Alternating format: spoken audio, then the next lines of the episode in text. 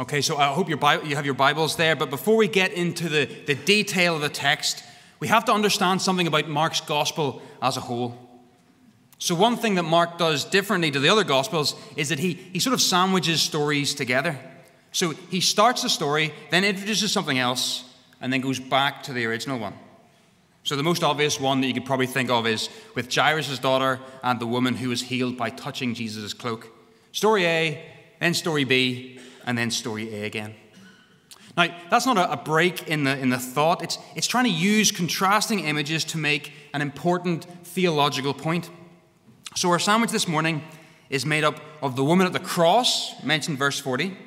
Then, then the middle part of that section mentions Joseph of Arimathea in verses 42 to 46. And then the final account of the woman at the tomb in chapter 16. So if you're taking notes, you can, you can box off those sections to keep your thoughts in order. The woman at the cross, Joseph before Pilate, and then the woman at the tomb. And so as we get into the text, we're going to be looking for how the reactions of the woman and the reactions of Joseph play against one another to tell us something important. So let's look at the, the woman's reactions first. Verse 40. So ignore all the titles and the headings in your Bibles here. What we have here, this is the end of the crucifixion narrative. So Jesus has breathed his last, the curtain was torn in two, and the centurion has just named Jesus as the Son of God. And then we get this little, almost strange comment. Some women were watching from a distance. So it's not up close and personal, not at the foot of the cross, but at a distance. In John's gospel, we read that, that some people were close enough for Jesus to talk to. But the sense here with, with this group is of people sort of just surveying the scene, wanting to see, but, but not being close enough to identify themselves with the proceedings, almost like fearful onlookers. In verse 41, it is noted that they had been with Jesus, that, that they had followed him and, and cared for him, but now here they stand back. Fear holds them back. We next meet the woman again in the final part of the sandwich. Look to verse 47. Mary, again, a, witness to what's going on, notice, but, but not a participant, sees where Jesus was buried. And then in chapter 16, we get the group coming to anoint the body. So, in the narrative, a, a day has passed since the crucifix, crucifixion. Jesus was buried just before the Sabbath, so they, they, they couldn't have visited the body then. But now, when they could, they go to the tomb.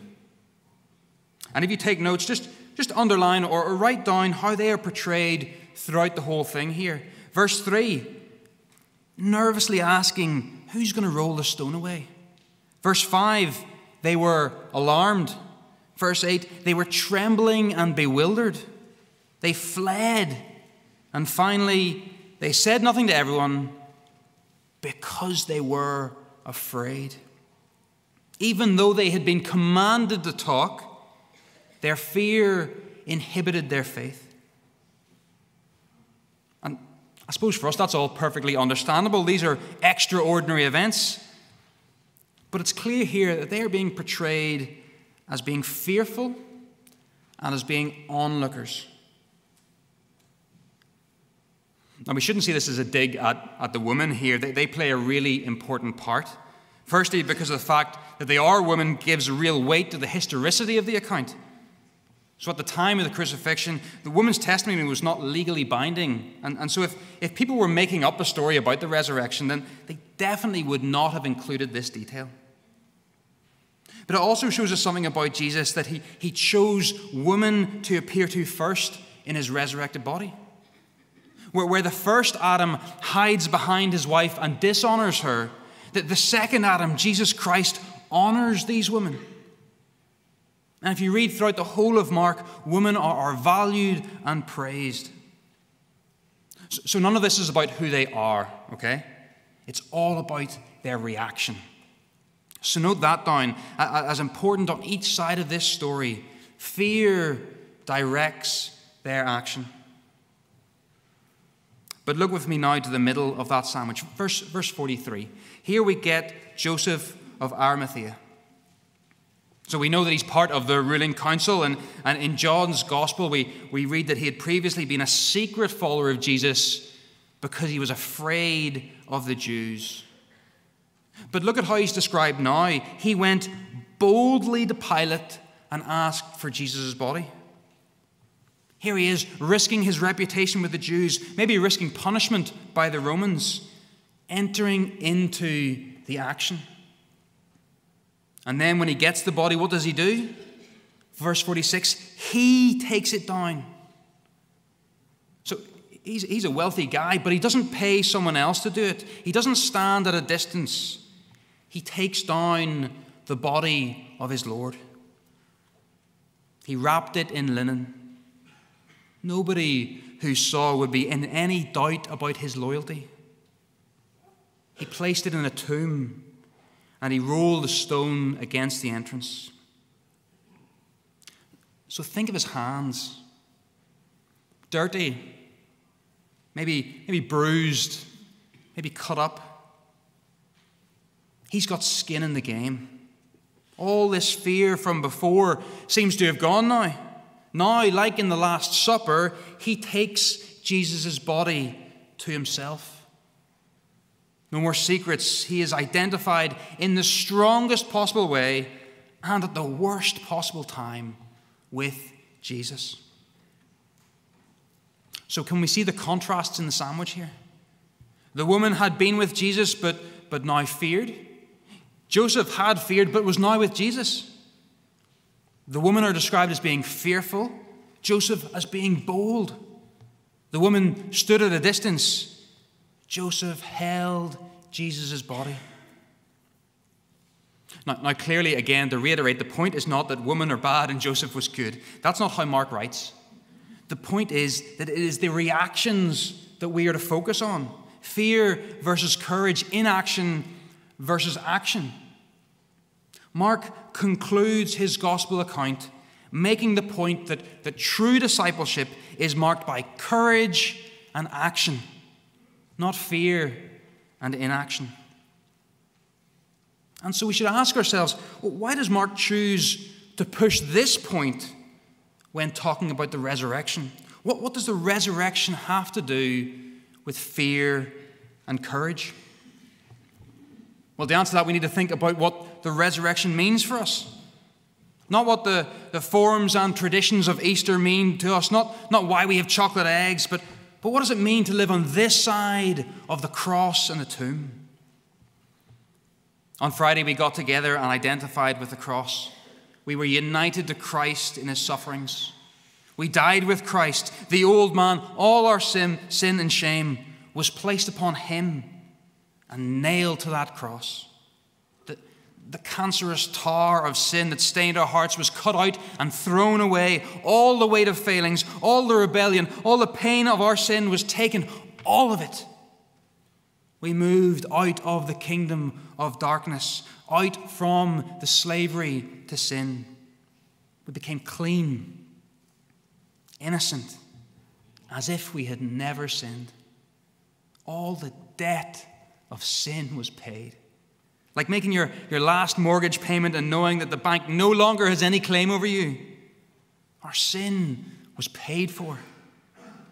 But not only that, not only was the, the negative debt removed from us and paid by Jesus, not only are we united to Christ on Friday in his death, but if we died with him, we were also raised with him. On Sunday, he rose from the dead. The Spirit brought new life and air, filled his lungs again, and he walked out of that grave. He rose victorious and ascended to the Father, where he mediates for us so that we too can come to the throne room. Not as rebels before a vengeful king, but as heirs come home. On Easter Sunday, we celebrate that we are risen with Christ. That we don't just have the blessings of having the sins forgiven, of the negative being removed but we also have the joy of becoming heirs, of gaining standing with the Lord of the universe. Living on this side of the cross and the tomb means that we have been both forgiven and made righteous in God's sight. So rejoice, saints, and know that God smiles on you. And yet, like the pull of an old habit, we can still feel that fear that causes us to keep our distance, to cause us to observe from afar. Some of us fear that we, that we actually haven't been forgiven, that, that our sin is just too great. We still feel the weight of shame, that, the, the pain of what that does to our souls. We look at ourselves and we see brokenness. Like what we've done or, or what's been done to us has left us forever out in the cold. And that fear causes us to, to withdraw to build walls around our hearts, to, to construct the perfect mask that maintains our image but, but keeps everyone at arm's length. Or maybe that fear causes us to, to self destruct, to think, why bother trying if I'm never going to change? And so we do the opposite of what we know that we should to avoid the pain of being so close to what we want, but never quite touching it. Fear keeps us at a distance it holds us back. But, but the truth of it is that that fear that we have is built upon a lie. We have confused our advocate for our accuser. It is Satan that tempts us to despair, not Christ. It is the enemy that tries to get us to, to look at ourselves and, and the fire of sin that we hold so that we ignore the oceans of grace that God brings to the table. When we think that our sin is too great for God, we are looking at the wrong thing. Living on this side of the cross lets us see just how great His mercy is. Lets us see that He has drained the cup dry. And there's not one speck of our sin that has passed Him by. Brothers and sisters, if you know Christ, then there is no need for you to fear if His grace is sufficient for you. But there is a need to put to death the fear that you have so that you can walk closer with Christ, so you can follow Him wherever He leads you. Shame can stop us from, from opening up, stop us asking for prayer, stop us getting help. So put it to death. Jesus isn't on the cross anymore. There's no leftover sin holding him there. Even your deepest shame has been dealt with. Know this morning that you're part of the communion of saints. Let your family here help you with the consequences of whatever past that you have so that you can hold on to the truth of God's grace.